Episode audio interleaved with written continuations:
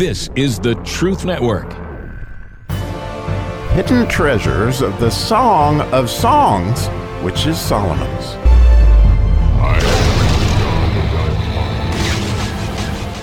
Well, God called an audible this morning for me as we were uh, thinking we might move on to verse 7, but he had me go back to verse 6 and dig around more. Oh my goodness, what uh, what a harvest is in verse 6. As you know, our quest here so far as we're entering into this whole idea of the Song of Songs is how does this how does this represent um, the statutes? You know, these things that are engraved on our hearts, so to speak. Um, these things that are obviously have to do with our marriage to Christ and our proximity to Him. And so there's clearly in this verse 6 much that we have not dug into. Specifically, the two words that we didn't talk about yesterday much um, being vineyard and kept.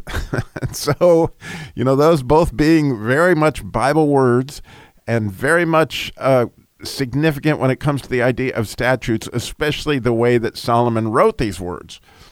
And so it's just spectacular to think, from my standpoint, in how many different places you can find these ideas.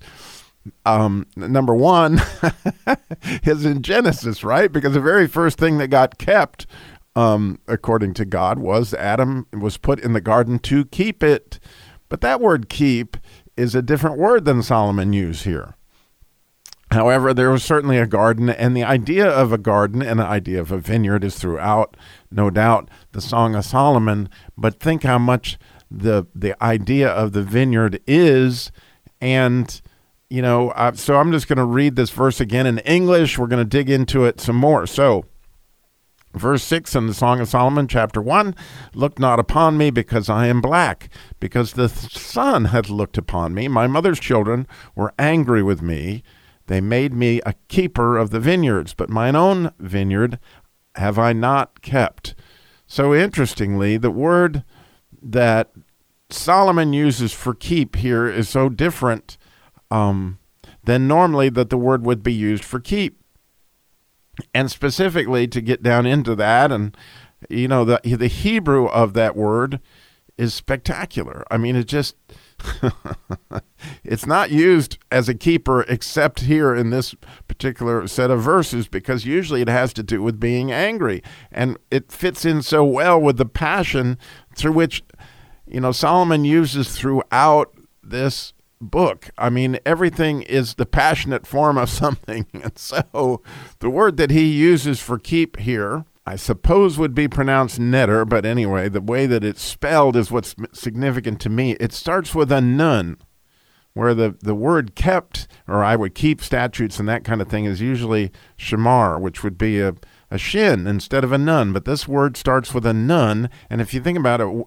the word, the nun, the letter nun, and the word nun has so much to do with faith. And I want to get back to, since we're talking about statutes, if you remember the miracle verse in the letter Nun, it says, I've inclined my hearts to keep thy statutes always, even unto the end. In other words, here is this um, talk about something to keep. and so, you know, when he uses this idea here of keeping is got so much more passion and it has to do with like i said in many cases anger. And and so here how do we keep our gardens? And you can't help but think right of john 15 and john 15 is so glorious when it comes to this idea of the vineyard. And just to go back to the idea of john 15 and statutes and commandments um, i think has everything to do with our study here. Because as you look at what Jesus said. Obviously, I am the vine, you are the branches. And the idea of vines and branches is so huge to what we've been talking about all throughout the 119th Psalm and now in this. So, picking it up in verse 7, because it seems so close to what God is teaching me, it says, If you abide in me, and my words abide in you, you shall ask whatever you will, and it shall be done unto you. In other words, if his words abide in you, and here we have, I think, so much this idea of, you know, what we believe. And also, you know, as you're memorizing scripture or as you're thinking about scripture, as you're meditating on it, the words abide in you. And as they abide in you, that becomes these statutes and the idea of this vineyard. And of course, you know, it starts off with, I am a vine and you are the branches. And you can't help but see, again, the Psalm 80 that King David wrote, that obviously Solomon would be aware of when he wrote this whole idea about the vineyard. And the vineyard and the sheep come together in so many different ways in Psalm 80. So we'll just pick up Psalm 80 here in verse 8. Thou hast brought a vine out of Egypt. Thou hast cast out the heathen and planted it. Thou preparest room before it, and did cause it to take deep root, and it filled the land. The hills were covered with the shadow of it, and its boughs thereof were like the goodly cedars. And again, you, if you read the rest of this 80th Psalm, you can see how much it has to do with this this idea. And and clearly, interestingly, one of the places where he mentions branches, he actually even uses son. That is, you know, that this is the the vine is the son in so many different ways, and is also the word of God in so many different ways. And so as we abide, you know, the idea of the word of God is this vine. It just is. And so, you know, if we get deeper in the word, if we abide deeper in the word, if we do all those things, you know, here we are going to bear much fruit, which is the idea of this. And very fascinatingly, if you'll note, as we study this verse 6, it will very quickly turn to sheep.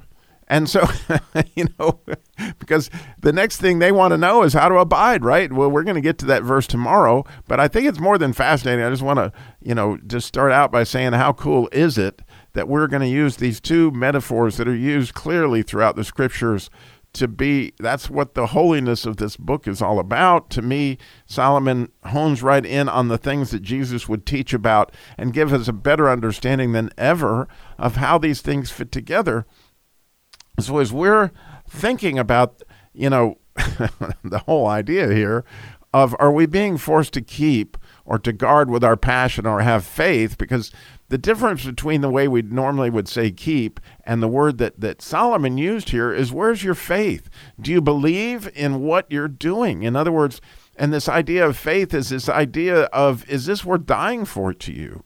I mean, do you believe so passionately that that you would guard this with your very life and and again this guard uh, that, that that Solomon uses is is a spectacularly passionate word and so you know if we're guarding somebody else's vineyard and we really really believe in it then is is it of God is it our vineyard too and and so you know I feel very blessed to work for Truth Broadcasting, where we guard the Word of God in so many different ways.